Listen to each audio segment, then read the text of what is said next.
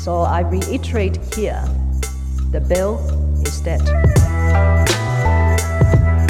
The story of this great city is about the years before this night. We are free! Hey everybody, it's a new episode of Ho Ho Hong Kong. I'm your host, Mohammed Magdi. I'm sitting here without my best friend and my family member, Vivek Mahbubani, as I'm still in Australia.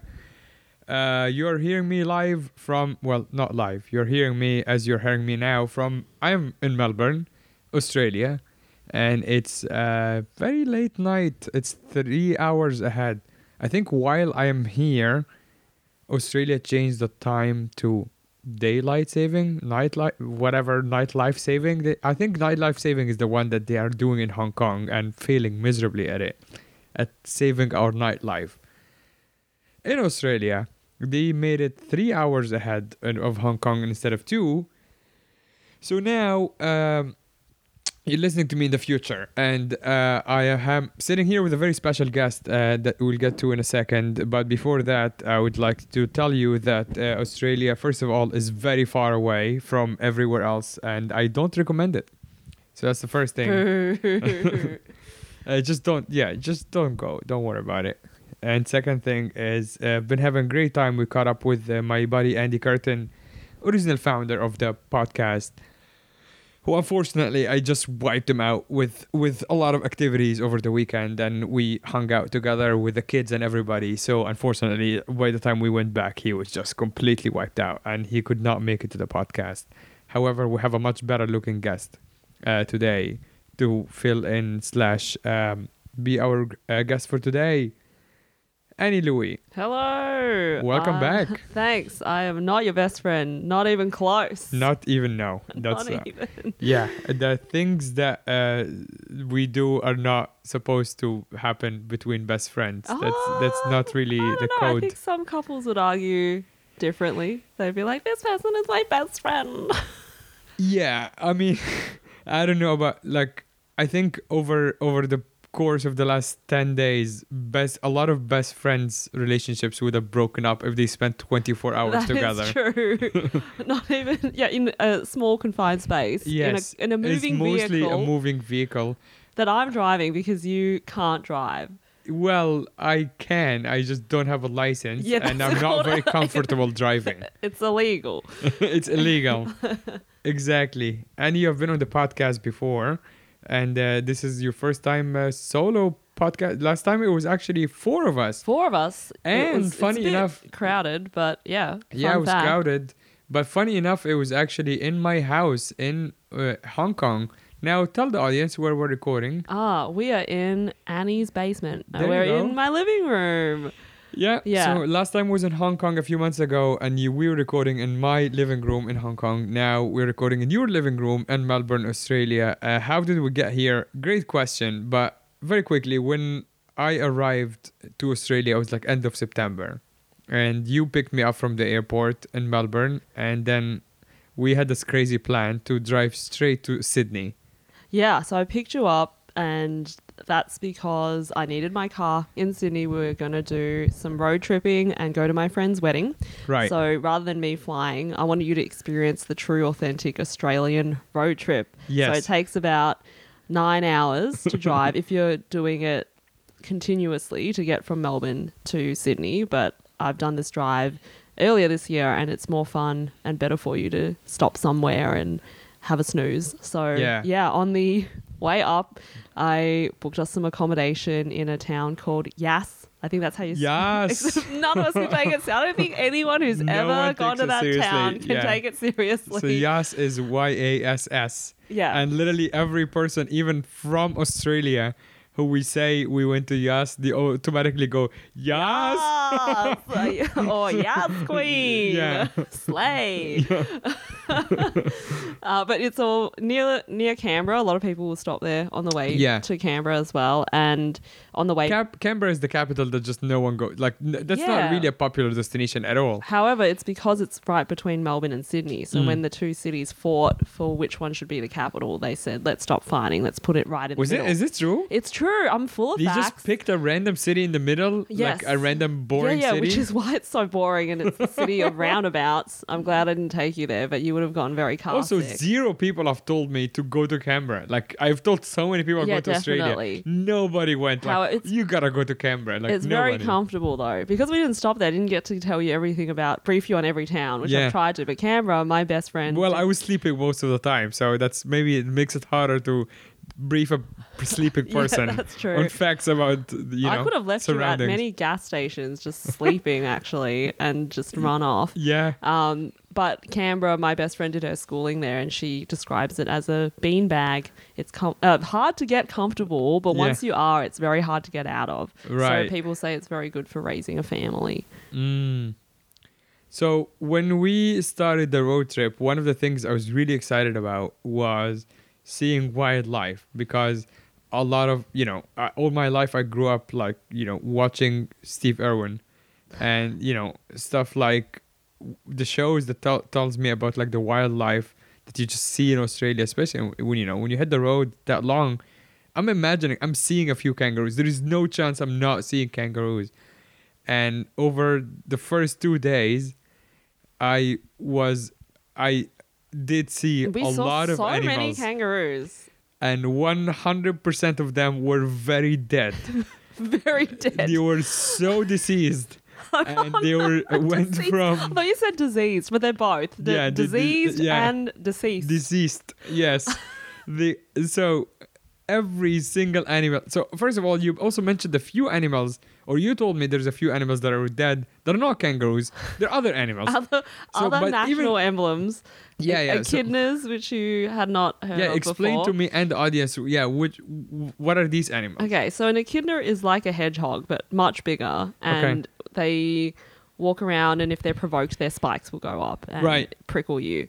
Uh, but they're very cute. They also use They were not cute when I saw them because they were in 2D. the one that I saw, yeah, definitely was very distinctive because you can still see the spikes. It looks like Right. a big spiky rock. Um, and they have very long, cute snouts that they use to eat ants with. So that one, very hard to spot in, Yeah. um, you know, when you're out in the wild, but this one Yeah. was definitely deceased. And I saw a, just a kangaroo tail. no body, just a tail of a kangaroo. oh god. I also no exaggeration. It was only you and me in the car. I feel like in the first day until we stopped at Yass, we saw at least 50 animals. We That's not an exaggeration, right? Yeah, Like, it's- and yeah. You're like, what bird is that? I'm like, that's a crow, and it's feeding on a kangaroo carcass. Like, Right. this is the, Yeah. So what is ha- are is every Australian driver just swerving around kang Is that yeah, your well, life? See, this is, I. what is happening? I live in the city, so I don't drive to the country that often. And this is the first time I, I was driving at night and Yeah. had to swerve around a very large, freshly Oh, we did. Yeah. mangled Yeah, that was that was pretty kangaroo. fucking dangerous. That was actually really dangerous, Yeah. and I was patting myself on the back for going. I would have liked it if he was alive and we swerved around him. At least I can see, Oh, sure, say that I what they should saw a look live like. one. Yeah. But even that was like freshly dead. I would rather it dead for sure for Sure. safety because. So how do you guys- yeah, like, kangaroo is very unpredictable if it's Yeah. alive, and they come out at dawn and dusk, um, and they say that if. Okay, sorry if this is too graphic for people. No, no, because, go you know, it. we we're trying to promote Australia as a great holiday destination, but Right. also if you see one of our kangaroos jumping around on the roads, you're supposed to not slow down because it will really fuck you up. Really? So you're meant to drive your car at the same speed, or maybe even speed up a little bit, just to make sure it goes over your car. Because otherwise, oh my god. if if not, you you will crash. You'll like you know just swerve, or something will happen. We maybe you'll flip your car as a result. So it's better that the kangaroos kill. okay, let me get this straight. When you are learning how to drive in Australia or when you're getting your license, is that what they tell you officially? No, Like- because everyone does their um, test in the city. So they're not testing you on anything, how do you interact with wildlife. But if you drive a lot in the country, everyone will give each other advice like this. Yeah. Yeah. So this is the official advice. You see a kangaroo, I would, kill it. yes. Yes. Basically, with This your is the word on the streets. Yes, word on the streets. Kill a kangaroo on sight. if you are inside your no, vehicle. you're not going to go chasing it like safari style if you see one just to run it over. Yeah, But it sounds like that's what, kind of what you're saying. unprovoked, Yeah. unprovoked, you are on the road. That's like your territory now, I suppose. As Ah, horrible as humans are, we live at the top of the food chain, and you know it's kill or be killed. At this stage. But there's little tricks like that. Like if you're driving uh, on a country road around kangaroo hour, wildlife hour, then you should drive closer to the middle of the road. Yeah. Because it's very unlikely you're going to see another car pop Mm. up out of nowhere. But a kangaroo can pop up out of the sides. So it's better you have a bit more reaction time if you stay driving in the center of the road. Right. So how is how is nobody like because obviously the the road is very long, but I feel like there, this is a problem, right? Like can like wildlife coming on the highway has to be a problem that is like do people talk about it? Here? Yeah, we all have a friend who's got a story or maybe experienced it. Like I used to do radio, and my friend would come down from his farm, and he had pieces of kangaroo stuck to the front of his ute because he had to run one over Uh, coming into into work. So yeah, Yeah. that's that's probably as gory as it gets. But wombats, have you, do you know what a wombat is? Yes. you do. How would you describe a wombat? A pretty cute bigger squirrel. Oh my of- god, no! No? Is that it's not a squirrel. It's like a it looks like a one, no? Like same body structure. maybe like a tiny, very round bear. Wombat is the one that makes the coffee. The wombat mm, coffee. You mean a luwak? Well, did make that? I think it's the same thing. Like Weasel. a possum? No, it's not like a possum. Weasel. It's not a possum. Oh, okay. But yeah, it's a it's a mammal, but it's very um thick. It's a very big, Thick. chonky, yeah, Yeah. thick with like five C's. It's Yeah. thick, and you really you'd rather hit a kangaroo than a wombat because oh my god. there's, they're not going anywhere. They're like hitting a rock. So you, yeah, that can really mess you up as well. But they do go, they go very slow, and So everyone just has stories to- about like killing wild wildlife, and then it's just like part of your life here. So okay, back to my earlier question. I feel like that's a problem that should be addressed by the government somehow. They try. There's some places have uh, deer. I can't remember what they call them, but like deer deterrent lights. So they're like a little blue light, Mm. and they're meant to deer will see them and go, "Oh, I don't like that. I shouldn't Yeah. go there." So yeah, they're trying. But kangaroos, they're very bouncy, and they can. So even if you have like a fence, let's say, along the highway, does that not like a really high fence of sort? So they don't cross because It's clearly extremely expensive to build a very. I'm not saying like a Trump style. I'm not saying you know keep them out like they're illegal Okay, now you're like being like, let's build a great wall Yeah, around yeah. every freeway around Australia. but but clearly the problem is that they cross the road and get killed. Obviously, so if we just stop them from crossing the road, that's it. You know, the Yeah, fence doesn't have to be a sophisticated we're talking, fence. Like just from tall. Melbourne to Sydney is like you know, however it's many like a thousand kilometers. Yeah. that's expensive. And you were already asking me why are these roads so dark? Why do they put more lights up? And I Yes. said because it's too expensive. And look at this. Yeah, there's we like drove for hours the in the dark. yeah, they're gonna Yeah. build all these lights so that two people can benefit at 9 p.m. at night. Um, with that said, when we did get to Sydney, uh, my first time there, I came to Melbourne years ago for Andy's wedding actually, and I spent some time here. Really enjoyed it, and it was also summer back then. It was February, so it was like really different kind of experience for me. When I arrived here, it was minus thirty five, and I hated it right away. But it was also because it's six a.m. It was actually a beautiful day. The, it the did day turn I into a arrived. beautiful day. It was quite frosty in the Yeah. morning, but that's when you see it like that, where it's frosty, but there's no clouds. You know, it's going to be a fantastic day. It's a cracking Yeah. day. You got to see hot air balloons. Yeah, yeah, I saw them from the plane landing. Like uh, there was just hot air balloons in the horizon because I was landing at like 6 a.m. So I guess they were up for sunrise. Yes. Uh, but then when we got to Sydney, I was really impressed by how nice Sydney is in terms of like I knew it's a big like you know whatever civilized city, like first Unlike world city. Melbourne. Blah. Uh, actually, before we went, like we stopped by a quick meal, and you took me to Coburg, which is seems to be uh, if you're from Melbourne, I guess it's a controversial place in a way, or like I guess uh, because some people really like the vibe. no, no, no, no. You're no just talking it. about Andy. well, it's not just Andy though, because like a couple of other people that I met also said like, "Ooh, that's a sketchy place." if they think Coburg is sketchy, if they head further north, Yeah. like the there's Broady, like Broadmeadows, and there's places like even further out which they would associate with ethnic suburbia. So what Right. they're hating on is just ethnics. Yeah. Like, really. okay, that's Where ethnics now you make them sound super racist. I think it is. Uh, Even though even though you did call it Little Baghdad. yeah, I did call it Little Baghdad, and it's okay coming from me. Uh, but it it's pretty cool to have Little Baghdad because that also means all the amazing food is there. Yeah. The very first, the funniest thing is the very first. Uh, so when I arrived, listeners would know. Unsurprisingly, uh, there is like different uh, queues. That depends on what kind of depends on what kind of um, th- thorough how thorough your inspection would be. So obviously Australia is known for very di- di- very um, strict quarantine on term and on like not quarantine Biosecurity. biosecurity laws. and whatever.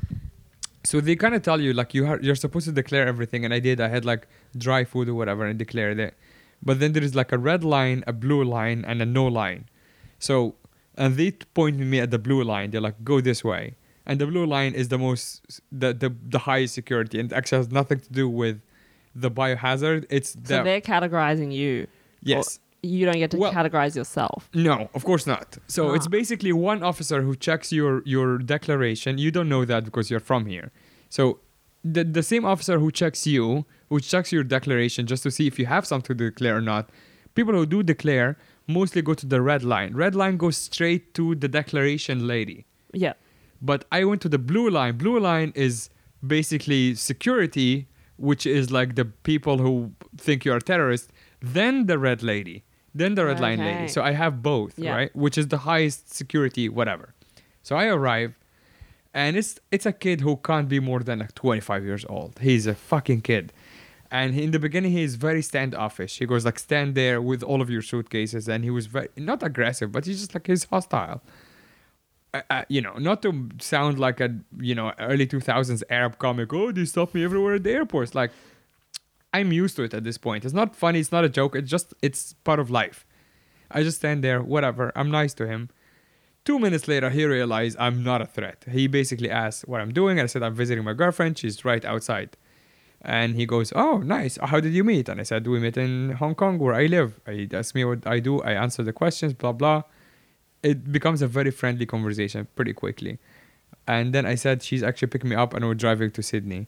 And then he goes, uh, oh, Sydney, okay. I'm like, hey, it's gonna be my first time in Sydney. What do you think I should do in Sydney? He goes, I like Melbourne. With a long pause. Yeah. Racking his brain. Yeah. Hmm. And that was the whole answer. And I didn't know how much the rivalry between these two cities go. Yeah, except the rivalry is very one sided because Sydney does not give a shit about what Melbourne thinks because Right. they've got wonderful weather. They don't have time to be depressed. Whereas Right. Melbourne, I think we love to we love to complain. We love to be like, ah, it's better here. It's just like a little kid kind Mm. of, you know, with their fists out and Sydney's just like, yeah, whatever. whatever, little dude. Yeah.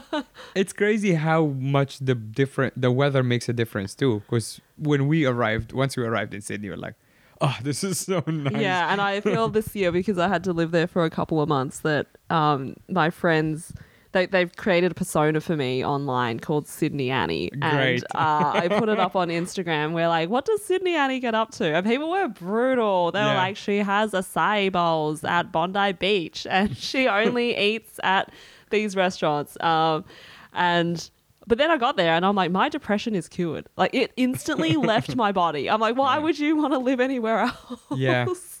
Except for the fact that Melbourne has a lot of charm. We often say that it's the uh, the sister that's got more personality, but Sydney has That's that's what hots. people say exactly. yeah, she's hot to trot. Oh God, that's like uh, no one wants to be the one with the more personality because if you can be with half the personality if you're not compared compared to anyone else. But once you're are the one with the more personality, that means automatically you're ugly. you know, Yeah. if you and your sister, your actual sister, and so you don't want to hear the one to, that Annie is the one with more personality. You do not want to hear. it. Trust me. However, I know that I have more personality because that's what made me a comedian. You know, if not, I would be a model. But if that's the only thing that it like, if the, if people stop after saying that, that's a problem. Yeah, I, I, mean, know. Annie is, is a lot of personality. That's not great. fair, fine. Yeah. Um, Which one of you has the most personality out of you and your siblings? Me, I, I have all of it. They have nothing. I have the personality, the looks, like it's it's like crazy Yeah, how uh, unfair it is in comparison to my two. humbleness. And all, yeah, it's like it's like I just you know I hit the jackpot. Yeah. They got nothing. One of them has some hair, I think, and the other person's like got some fingers or whatever. Like Yeah. it's really not a fair deal. Okay, Like, so you're, not even you're the. Sydney of all the siblings. I'm the Sydney of all of them. Yeah. It's like insane. so when we got there, it's a very nice city, but also it's very um, easy to go around because Oh, yeah. I don't like driving at all. Like jokes aside, I do not want to live in a place that where you can only drive, which is why I don't like Dubai, for example. Dubai, you can, it's impossible to go around if you're not driving, as opposed to cities like Hong Kong or Singapore, where they have the best transportation system in the world. So you can just go anywhere, and it's so convenient, so easy. Just jump on the train, or even take taxis that are like reasonable or whatever. Uh, Sydney has also a very vibrant comedy scene. I would say I don't. I have not, as the time of this recording, I've not done any shows in Melbourne yet.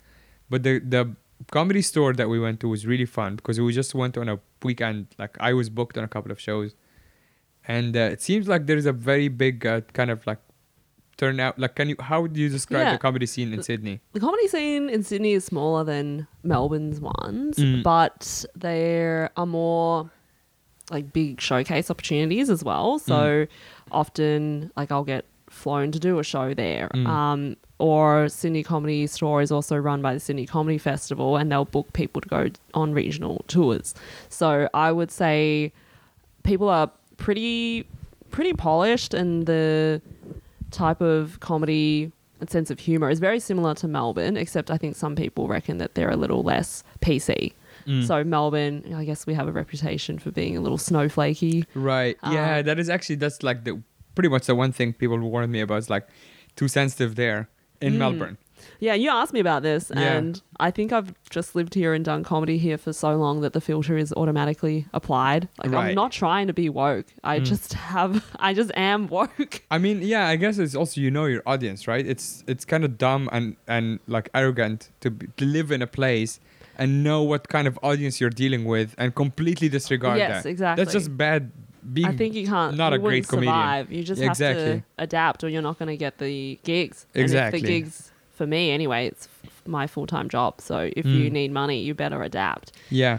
Um, yeah, there's some great other rooms that we didn't have a chance to uh, get you out to, but Mm. there's one called Standout, and they're pretty famous for having sunflowers that decorate the whole room, and everyone gets a video of their set so that they can, and it's edited for you if you want Oh it. wow. Yeah, so free cool. clips, like can't complain. Yeah. Um, and the guy has bought out every fake sunflower in a 50 kilometer radius of Sydney. Okay, that's a little psychotic, but okay. yeah, yeah. What's what's his obsession with sunflowers? It's a branding thing. So Oh, okay. it, he puts it up in the room with some fairy lights and it becomes so iconically yellow Mm. that the clips really stand out. yeah, yeah.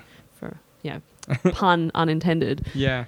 Well, oh, speaking of clips, when you were on the podcast that was in June, that's when we met in Hong Kong, and uh, you were doing well at the time. You were flown into Hong Kong to do OzCham event, and you did a couple of gigs with us and all of that. But your online presence was, I would say, I don't remember the number. It was probably like in less than five thousand.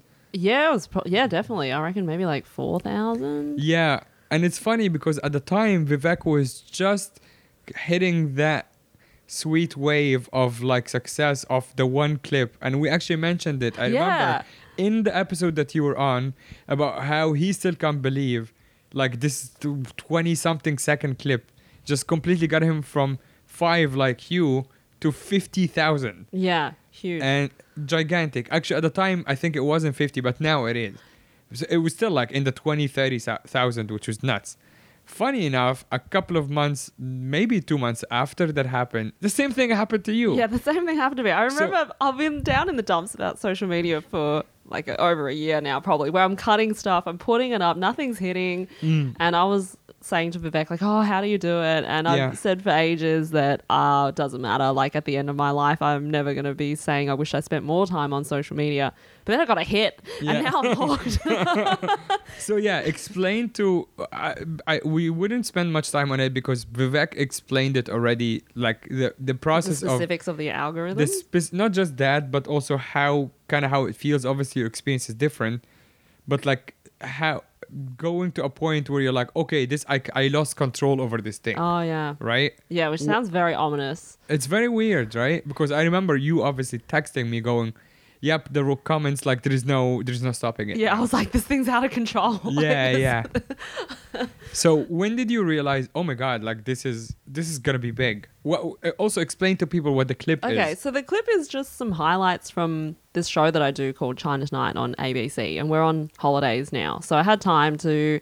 I asked. And for the audience, ABC is not the American ABC. It's yeah, Australian it's ABC. The Australian ABC, which is our national broadcaster, and And uh, how did you get into China tonight? Uh, through doing comedy, I had a friend recommend me for the show, and I used to do short five minute stories about anything that I was interested in. And then we had a famous journalist named Stan Grant finish up on the show at the start of this year, so they needed to look for a new host and they decided to try something new which was to put me a comedian with a newsreader and then we have other people guest packaging in as well. So they would do what I used to do. Um, and then I said, Oh, I will only do this if it suits my style. So I said, I need it to have jokes and I need it to be funny. I can't just tell the news because that's not me, even though I have a journalism degree. Right. And so uh, I, at the very beginning, I had this foresight to go, I want to start the episode with a gag every time. So Right. he, my co-host Sam will introduce himself and say, "I'm hi, I'm Sam Yang," and and I would go, "And I'm his evil twin, Annie Louey." So then I decided to write. For we had twelve episodes, so I wrote twelve gags.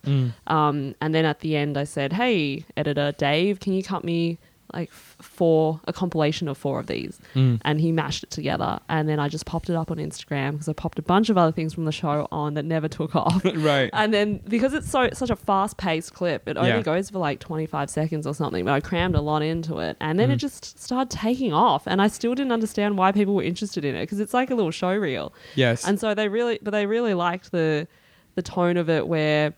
I think they're like, oh, who is she? She's unhinged. She's crazy. She's Right. like dark. Yeah, she's You fucked in the crazy yeah. girl. yeah, yeah, yeah, yeah. She's a crazy girl. we were just watching, yeah, we were just watching. Annie showed me TikTok for the first time in my life, by the This way, is so because obviously li- listeners in Hong Kong know that we don't have TikTok there.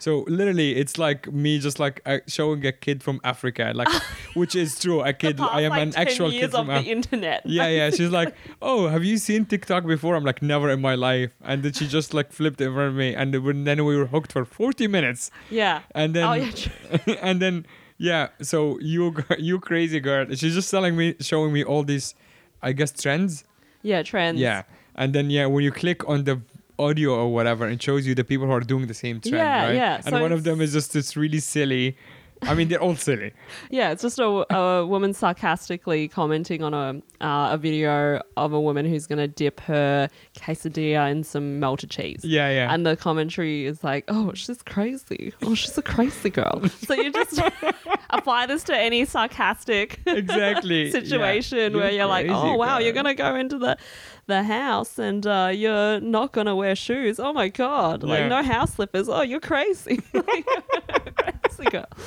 so yeah okay so people like that you're crazy girl in the comments We've gone so far off track. What are we talking no about now? the- your video i'm on Oh, track i'm very much on track. yeah Uh, oh yes, right. Yeah. People Yeah. were like, "Oh, she's She's she's, nuts." She's Yeah. like, 'cause- yeah. So it just started picking up steam, and now it's got over five hundred thousand views. that's I nuts I went to from uh, four thousand followers to now like twelve thousand. Yeah. I got verified like the first crack I had. I tried to get verified multiple times over the last. Even though you work for like four years. the biggest broadcaster in the country, they're Yeah. like, "No, fuck off." Nope, nope. and then yeah, once I hit 10k, I just put in another application, and it went like less than 12 hours. It was like Yeah. you're verified now, and I don't have to pay 25 dollars US every month. Like I feel like I'm winning, even though Yeah. I'm losing because I've just lost many hours of my life checking in on all the comments and all the likes. Um, well, you also said something that, that I thought was really interesting, which is that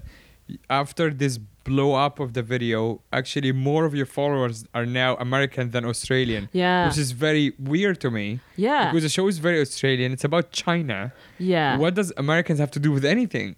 I think because they're really in touch with Asian American stuff. You know, I Hmm. feel like when I went to America and saw the Asian population there, they're just so much more advanced in how accepted they are in society and in the media, Hmm. and how you have these really niche segments of Asian America where you don't need, like, you can be like, there's podcasts out there for like Asian Americans who are into cheese. I don't know, you know, something Yeah, like yeah. that. And you can Yeah. find your people, and it's cool to hang out with your own Mm. kind. No one's going to be like, why are all the Asians hanging out with their Mm. Asian friends? Why aren't they assimilating? Which is what we have in Australia, which. I feel like we're so backwards here compared to Mm. over there. So, um, yeah, I think they're just like, oh, this person's extroverted and she's Asian. Like, this makes sense to us. Like, you know, because we have Ali Wong and like Yeah. we get it and all that. So, whereas like, you know, here in Australia, I think I mean, the top comment on the whole page is somebody being like, this show about China hosted by Chinese people. This isn't very diverse. what a And so I clapped back at Yeah. that, being like, yeah, the Australian media needs more white people. Right. And now that comment has like 5,000 likes. Or Right, something. right, So yeah. it's like the ultimate clapback. Like, I'm not even going to take that down because I would just let the trolls fight it out. Yeah, yeah. Yeah. Yeah, it's good for it's good for your traction anyway. Whatever is happening on Yeah. the page, that's good for you. That's Mo- what Well, Mo's been my therapist through this whole thing where he's like, yeah, yeah, you should do this. Or like, don't worry about that. Or, Yeah, well, Yeah. I watched this show. I don't know if you watched it, The Social Dilemma, like a couple of Uh-huh, years yeah. ago, and they were talking about like how those social media platforms they just don't care. As long as you're on there, you they're winning. yeah. It doesn't matter what's happening. which you is- can say Twitter is shit. You can say uh, Instagram is garbage. As long as you're saying it on the platform, then it's great. Mm. And it's I'm doing free labor for them. The fact I had the clip and I'm still churning out clips, like we're all doing free labor for these. oh yeah, of course, yeah, yeah. But well, you, supposedly, like the whole point is that your attention is the product, right? You think whatever you're putting on is the product, but you are actually the product. Mm. Yeah. Have you ever read Stolen Focus? It's here on my bookshelf. I insist you take this book. I will take it. Yeah. yeah. I think it's the best thing I read last year, Mm. but it's a non-fiction book about how our focus is getting slimmer and slimmer. Yeah, yeah. Um, We this was this topic was brought up multiple times on this podcast between Vivek and me about how yeah we're as especially as like we're just getting older and getting busier and in our line of work it's just like it's like maximum two things at any given moment that you actually has your attention not full attention but just has my attention Mm. and it just can very quickly become two other things in the next six seconds. It's sad Oh, how, how bad it is. Yeah, they say there's no such thing as multitasking. This is what a friend told me. You're Mm. just doing many tasks badly. yeah, that's right. Um, so you're now also you're at a point in your career, obviously being my girlfriend and seeing how Ooh, yucky. yuck Ew, yuck. exactly yeah uh, seeing kind of like the progress that you've had over the cou- few months the last few months especially it seems like your career is at some sort of a crossroad in a way because the the social media takeoff is one thing but you also had a manager who you signed with that is now trying to find bigger stuff for you. And then you like as while i'm with you and i can see all these much bigger opportunities suddenly happening when it's like hey th- this is something you said like you wouldn't even dream of a year ago when people be like hey do you want to come to the biggest event on tv and it's to me what is interesting is like how people just your presence in a place now automatically adds value to that place which to me is insane you like know physically, like you where you're located, or what do you well, mean? Adding no, value? like if you're invited to a Ah. place, to an event, for example, they want you there just to be there. You're not part of the event. That- That's what I mean. yeah, yeah, you know what I mean? Like when you're invited to the Logies, which Yeah, you can is what you're explain to the about, yeah, yeah. yeah, or the other horse racing thing. Both of these things are things you're not participating in. Yeah, that's the insane thing is that I came up through using my brain and my sense of humor, and now Yeah. people are inviting you to be part of the the furniture. Can you just decorate Yes. this space with your presence? Like, Right. yeah, which is like in conflict with me because uh, as a comedian, you would know we get treated pretty poorly at some shows. Oh, yeah. Like I get excited if I see mineral water. I'm like gonna cry. Like, oh my god, you shouldn't have. Thank you so much. Like Yeah. I'm, I'm a piece of shit. I don't deserve this. Mm. Um, and so having now a manager who reps some of the biggest um, presenting talent Mm. in Australia, and she only has another me and another comedian named Dane Dane Simpson on her, her books. So I'm more leaning towards those people who they're like celebrity chefs Mm. or they're celebrity. Um, one's an ex rally car driver Mm. who has done a lot of morning show TV now. So getting invited because you're on PR lists is a new thing Yeah. to me. And so the Logies is a the biggest awards night in Australia. It's like the Academy Awards or the Oscars for Australian TV, and you can't even get a plus one Mm. Yeah. for this. Like some of the biggest stars, they can't even invite their partners Right. ever because there's just not enough spaces. Mm. So to be able to attend that and go to the after party where you schmooze with people is Yeah. a big deal. And everyone was asking me like, spill the tea. Like I couldn't believe how my inbox exploded the next day because everyone just wants the celebrity goss. Gus, yeah. And that's when you start Who thinking- got drunk? Who's doing drugs? and all of these yeah, things. yeah. Yeah. Um, and suddenly you're like, who are my real friends? Like it changed overnight, and it just makes you think it's so fickle. Because I think that's some of the most popular things I put out are me flying business class to Hong Kong. yeah, of that I did. Yeah, because people are yeah, yeah, love and, yeah. and me going to the Logies. Everyone is like, "Oh my god!" Like, Yeah. and so it just feels kind of fake where you can manufacture this sense of importance Mm. just by getting invited to some like fancy party. But that's I mean that's I feel like that's a lot of these businesses like manufacture the sense of importance. This is why I was making fun of someone the other day that you know uh, who has like a thousand something followers is and is verified. I'm like there is no way he did not buy that. Mm.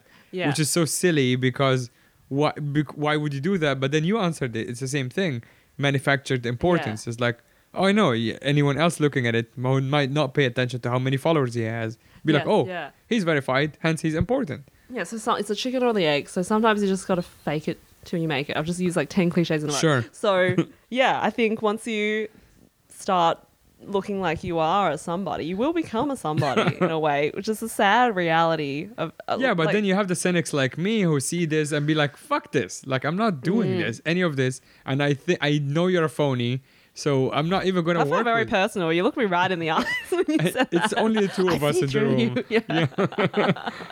But you know, like I see this, I'm like, even if I would have worked with you, now I don't want to because you're pretending too hard, Yeah. and like I can see through it. You yeah, know? I think people can smell that. Yeah. Everyone talks about authenticity Right. these days. Yeah. Um, but I think it helps that I'm a comedian because at any time you can invite me to an event and I can just take the piss Right. out of it. You know, Yeah. I mean, even if you go to my Instagram, the video of me going to the Logies is not what, like a red carpet. No, it's me. I fell down the stairs. My knees were bleeding. Like, Right, I'm, yeah. I'm going to talk about that. You Yeah.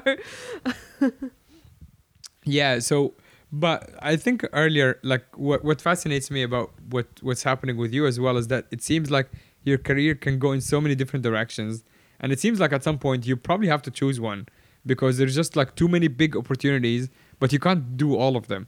So Yeah. you're offered, for example, a TV show that I'm not going to name, but like like a big, very big TV show in Australia. And if you do get that, that's pretty much a full time job for like whatever, how many months, right? Like two or three months of the shooting when you can't really do much else. Yeah, Right? I think that's something I learned having been living in Melbourne and then getting offered two months or three months of work in Right. Sydney is that I realized you can't be in two places at once. You physically can't do that many things. Exactly. So you got to let people down and disappoint them and just say I don't have capacity. Or sometimes I'll send my sister in because she looks just like me. to some people who are a little bit racist. Right. So I did like do that going, I'm going to offer you um the doppelganger. younger version. younger Yeah, what did we say in the The one who is- email? who I said dupe. I was like, here's an Annie the one, dupe. the one that has more personality. Yeah. exactly. I'm going to offer you the Melbourne sister. yeah. Uh, for half the price. Yeah. and so yeah, she took on a gig that was for the Lord Mayor of Melbourne. They have a students' welcome, and she showed me the photos. It was the Queen Vic Market with like 500 people showing Yeah. up. I'm like, damn, I missed out on that gig, but Right. I was in Bali with you, so Yeah. that's again, you know, you can't do everything. So I've kind of Yeah. Chilled out a bit. And you're a limited resource. There's only one of you, and that makes you kind of special. It's good, and that allows you some leverage too. Where like if you really want me, you gotta you gotta pay up. a couple of cool things that happened throughout our trip as well is one i saw you get recognized a few times throughout the trip one of them was pretty funny uh, was a airbnb host who you told me and i quote this man is 100% of abc's target audience and this Jim man from Erskineville. Jim from Erskineville. Bless your heart. Might Yeah. even send him the episode. yeah yeah we, we should actually so he's like what a 50 something year old gray hair man Yeah, I, I think he was. How would you he looked younger him? than what I saw in his profile. I reckon. I expected we were going to stay with like a seventy-year-old retiree who's Mm. not got much happening, but I reckon Jim lives a very full life. yeah like he's got eclectic decorations in his house. He um, obviously loves to chat to his guests guests. yeah I was going to say customers. yeah Um, and I think we didn't spend quite enough time with him. But the first thing that he opened with when we came in the house was, Are you the woman from China tonight? right Very confidently. Yeah. And I had my hair up, I had my glasses on, I had a hiking bag on. Yeah. I immediately felt embarrassed because Yeah. I'm like, Yeah, I know, I should be staying at a hotel, but I'm down with the people, Jim. I'm here with you. yeah i'm just like you yeah It was eighty dollars a night. Like, I think he was shocked. He was like, "Why would you stay here?" Share between two people by the way because I totally yeah. forgot about that. Yeah, Yeah. that's true. Just take my forty bucks, Jim, and leave me alone. don't ask me questions. Don't I immediately put sunglasses on. Like, yeah, you yeah. know? You're like, no, I'm not, and don't ever think about this again. yeah, yeah, yeah. Just pull out like the the the pen from Men in Black. What you just Oh, will like, you no. wipe, erase their Yeah, memories? exactly. Yes, like, yes, but you're not gonna remember that tomorrow, Jim. I'm sorry. Sorry, Jim from Eskimo. we never met. Yeah. so yeah, this one was a very positive one. The negative one, uh, which I thought was hilarious, and I, I uh, haven't even heard. very I haven't told the story yet to the person who is at the center of the story. Actually, Uh, you, you should. Uh, I should. I think yeah. So I think you should tell it, and I can interject and say Yeah, my my. so- So, yeah. We're at the comedy store. Muhammad just performed, and I'm sitting in this section that's kind of the VIP comics plus one section. And Mo comes back. He's sitting next to me, and this guy approaches at the interval, and he's wearing a fedora, like a light colored fedora that mm. matches his beachy kind of shirt. Yeah. And he says, "Hey, I love." Your comedy. He and he's to me talking to you. Yes. He's talking to me. He's like, I love your comedy. I saw you perform in Marrickville, and I really love the joke. Hmm. Loved it, and I was like, "Oh, thank you so much." I I thought Marrickville. Yeah, I've been to Sydney a few times. Might have been a few years ago. I performed at Marrickville. I was like, "Yeah, Marrickville. Was it Best Mates Comedy?" And he says, "Yes, it mm. was." Mm. And he goes, "Yeah, I think it was. Yeah, and I yeah, I really loved your your jokes." And I go, "Oh, that's great, but can you just go back to the part where what, what joke? Because I couldn't really hear it." And he's like, "Your joke," and I was like, "What?" And he's like, "Your joke about Mongolia." And I'm in Mongolia. I've never been to Mongolia. And I'm going instantly, ah, that's Lizzy Hoo. That's another Asian comedian. and she's half Chinese, Malaysian, and Uh, Aussie. Yeah. And she has a very iconic look. She's like Australia's Lizzy, Australia's Ali Wong. Right. Right. So she has a hair in like a bun with some like funky looking glasses. Sure. And I was wearing glasses, sure, Yeah. but I have long black hair. And Yeah. I was sitting there wearing your hoodie and I hadn't performed at the store. Yes. And he just and then instantly when he real when I told him this and he realized his mistake, he just started backing away and going, Oh, oh, oh, oh. and he I said- started physically backing away. he did, like with these like arm movements, like recoiling, and I'm like, oh, but I was trying to make him feel comfortable because I I hate embarrassing people. I, know. have and he didn't even mean. Oh, clearly he didn't mean to. He's the racist. And it's so funny to me how nice you are that you're still like, no, no, but you shouldn't feel Uh, bad. Yeah, yeah. I was, when oh, you, no, no, he should totally feel bad. I was like, my, my name's Annie Louey. You Yeah. should check out my comedy sometime. Right. And he was like, oh, oh, oh, yeah, oh. he just went back to his seat. He was like, I would say like 35 years old. yeah, yeah, something like that. And he went back and he sat down, and I swear to God, he was sitting next to an Asian woman. And I'm like, you have I out think of all he sat next to a woman and he went, "Hey, I really like your comedy." just anyone in the room. Let's try again. my my favorite part of this story is that throughout the whole thing, I was sitting right next to you. I was just performing on stage, and he never acknowledged my presence once. Not And positive you, or you negative. crushed it. You killed. And I was, I had a very good set, and it's rare that I actually get off and say that at least publicly. I can message you and say I have a good set, but I never really say, "Oh, I had a great set." Like I went online and I said I have a good set Yeah. because I was very proud of the of the work Yeah, that I've done. But a lot of comics also say they have a good set and they hadn't had a good set. Exactly. So I can verify you had a great set. Right. And that piece of shit never even acknowledged my presence. And he went to you saying that he liked you. Wrong comic, Yeah. wrong Asian person. Yeah. And still had the balls to be like, ah. ah, ah, ah. And then yeah. like, I mean, he didn't even ask my name or anything. You know, he didn't say like, "Hey, Lizzy." He went in with such confidence, going, "I love your comedy." So it could have been prevented if only he had started with, "Hi, Lizzy. Are you Lizzy Hoo?" yeah. Yeah. no, that's.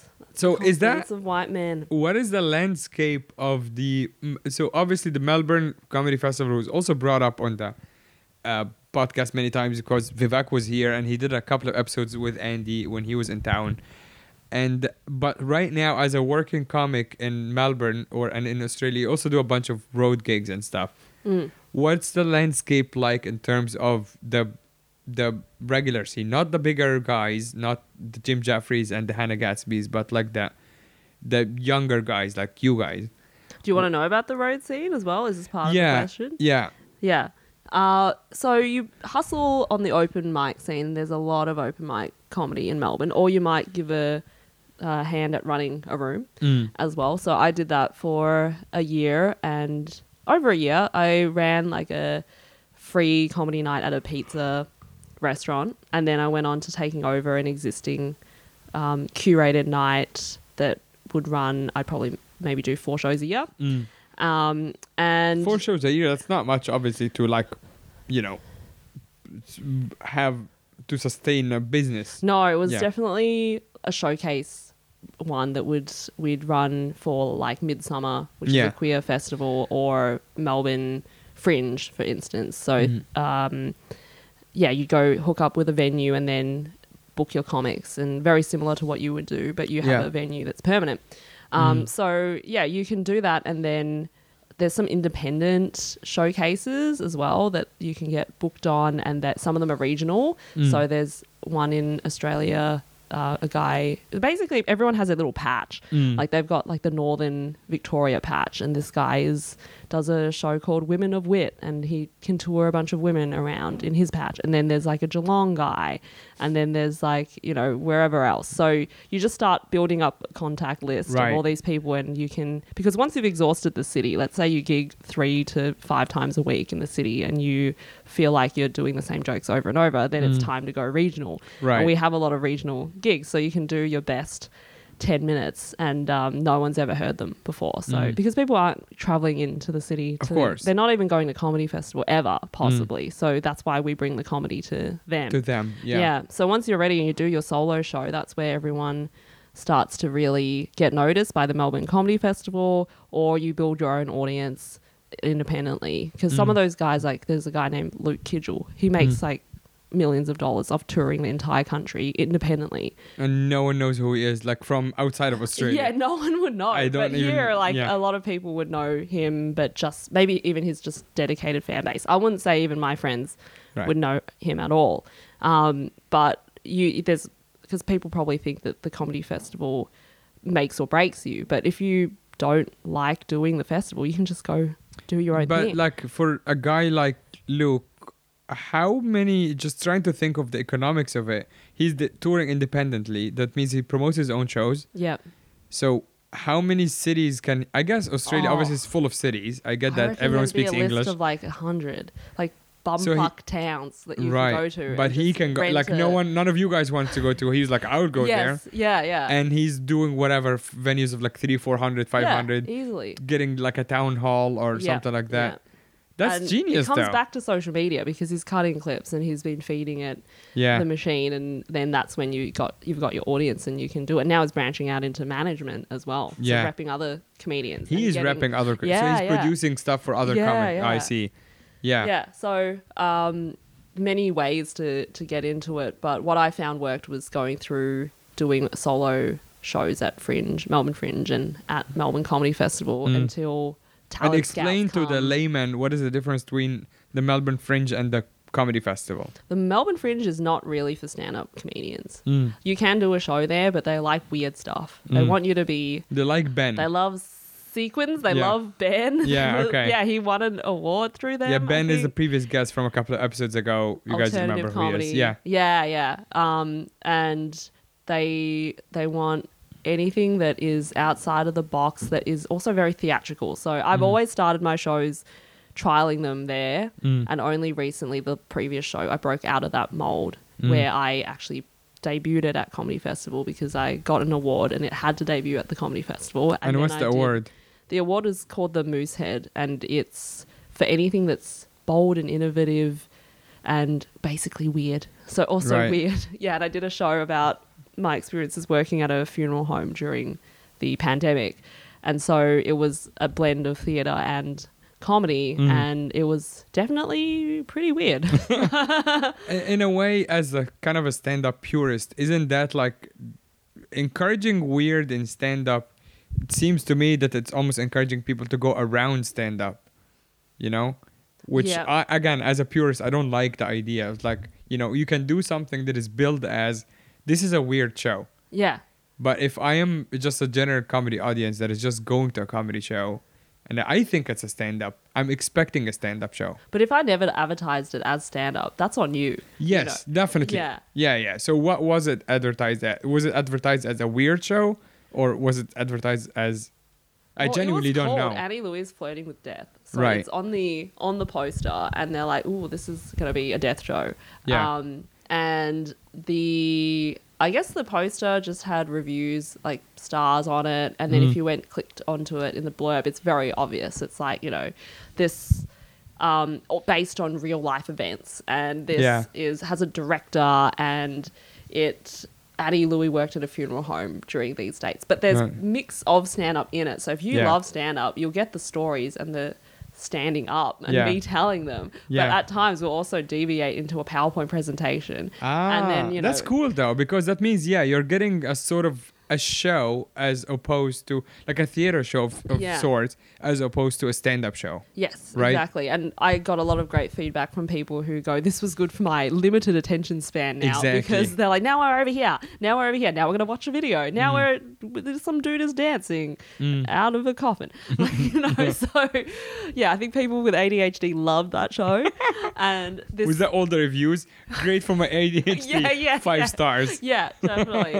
um, so yeah, had a lot of physical comedy, a bit of acting and stuff in it as well. I had to get actors, uh, had, but like basically my whole team got COVID during that. Oh no. Except for me, like I dodged it. My entire family went Nice. down. My producer went down. Yeah. Mm-hmm. My director went down, and so that made me think, oh, I don't want to do a theater show anymore. Like not for the next year Mm. immediately. Like I want to go wherever the uh, the jokes are. The jokes are in my brain, and I Mm. can just take them anywhere. So the portability of writing a stand-up show tempted me a lot. But Yeah. after doing that, I realized it's just as much work as creating that creating that theater show. Actually, Yeah. so now I think I'm gonna rest for a year. right yeah uh, one last thing uh, is that again being obviously with you made me realize that you are and speaking to your friends and stuff made me realize how good you are at getting grants from the government Don't blow my cover. Watch as I'll never get a grant again because they're like, shit, this is chick's rolling in grants. i mean is that, that's not a bad thing to even say like to be proud of or to uh, you know say to brag about how good you are. And also, but it's funny because for me, from my side, as someone from Egypt or even living in Hong Kong, it seems like the the Australian government just doesn't know what to do with. It. They're like, hey, do you want some money? Just like put in an application, we'll give you money. Yeah, And to yeah, me, that's just nuts. We love pencil pushing. We Yeah, love yeah. box ticking and like government jobs. Everyone, they're so cushy. so they, the government has all this money, but they need to make sure that it's being given to the right right. causes, right? So you kind of have to to earn it a little bit and prove that you're not going to waste it. It's all Yeah. about that. So like show us that you're a trustworthy person Mm. or organization who isn't going to waste this government money. And then at the end you just prove how you spend that money in Where did they get the money from? Well, the the Australian government has funds for promoting our art, you know, because Mm. it's good for society or it's good for international affairs. So like you just helped me with an application Mm. recently to fly over and attend some performing arts fairs so that I Yeah. can get inspired for my future art. And I think that's a great noble That's cause. really cool. And Yeah. yeah, you then, you know, knowledge exchange and all this mm. other wank that like, and you Insert wank yeah, here. like I actually Yeah. said the phrase, yeah, just insert some wank there because it's so normal to me now when I fill in these applications, I'm wank, wank, wank, wank, and submit. and you get all of them. I've been pretty successful, pretty successful. Yeah, fifty thousand dollars to make three sketches is what So I'm yeah, this right is the now. the last one where, where we'll end with because to me I've been with you throughout the whole process from being accepted until yeah, now. not the application because I'd already submitted the application when I went to Hong Kong. That was like my little treat of like, Yeah. yes, it's done and I'm leaving. yeah, but it hasn't been accepted yet. Yeah, Yeah, I was in so- the waiting process. Exactly. And so explain to everyone so you're working on something called Fresh Blood. And Fresh Blood is a grant by which Screen- branch of the government? Screen Australia and ABC, so the Right. TV network that I freelance for. And they're giving you 50,000 Australian dollar to make three sketches yeah, and that's it. That's, the whole that's the it. entire thing. Yep. Here's no promises $50,000. of anything further than that. Just make the sketches. Yeah, and it Um, can be as bad as it can be. You still have the money, so you can basically shoot it with an iPhone and be like, "That's the sketch I want to make." Mm, not quite, because there's a lot of hoops to jump through, and we've been given four supervisors who There are you go, from okay. like two from ABC and two from Screen Australia, and Mm. they check in on you frequently to see how you're you going. So which goes back to like not wa- wasting the money. Yeah, right? not Uh, wasting the money. Exactly. But they just also, when you think about it from the perspective of the government, they just want that money spent, really. Mm. Because there's always budget for it for each year for certain projects. And if you don't spend it, yeah. the government, whoever the boss's boss is, is not going to give that money again. Right. Right. Yeah. So you're helping someone else, you know? Yeah. They're just like, oh, we don't care. Like, just just make sure that it's spent. And that's what often happens at the end of the financial year for things like travel allowance, right? Yeah. Suddenly they're like, oh crap, it's June 29. Let's take all the flights sure. and yeah. it's it's not it's not real money sometimes it's like funny money Mm, like corporate money as well so yeah but government grants i think it just comes down to good writing and so i don't say i'm really good at getting money i'm just really good at writing which is sometimes what the grants are for Yeah. so it's just a big big old circle jerk i'm big good at writing wank get more money for wanking is that a good place to end Yeah, yeah, it's a great place to end.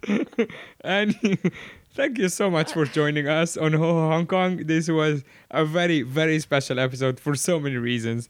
Uh, but one of them being uh, that uh, you drove me to Sydney and back. am i your best friend now no, Damn but um, but you, I you- quit. yeah, you can, you can, you'll be there one day. Uh, maybe when you get me a grant, one of those grants that you keep Yeah, getting, yeah, yeah. getting for for When- people. so, like, if I get you fifty thousand dollars, you Then- might consider me your best friend. No, I can promise you. Okay. I will actually murder Vivek. Like here, I'm telling you on record. Give me fifty thousand dollars. I will kill. I know where he lives. Okay, yeah. I will just This is- poison yeah, him. Yeah, yeah, Great. Yeah. We've, you're hired as my official hitman. There you go. uh, Annie Louey, thank you so much. One last thing before uh, we we leave. Uh, how do people find you online? you can go to my viral Instagram at Annie Louey, spelled A double N. I actually fucked up my A double N I E L O U E Y. It's Anna Louey, the one with more personality. Yeah, Yeah. that is actually my sister's name. We don't Oh. have time to go into it. uh, Annie Louey, thank you so much. And uh, we'll see you guys uh, next week. Also, check out the Patreon on patreon.com slash pod. Every single week we have bonus episodes and a lot of other cool stuff. Uh, check us out and see you soon.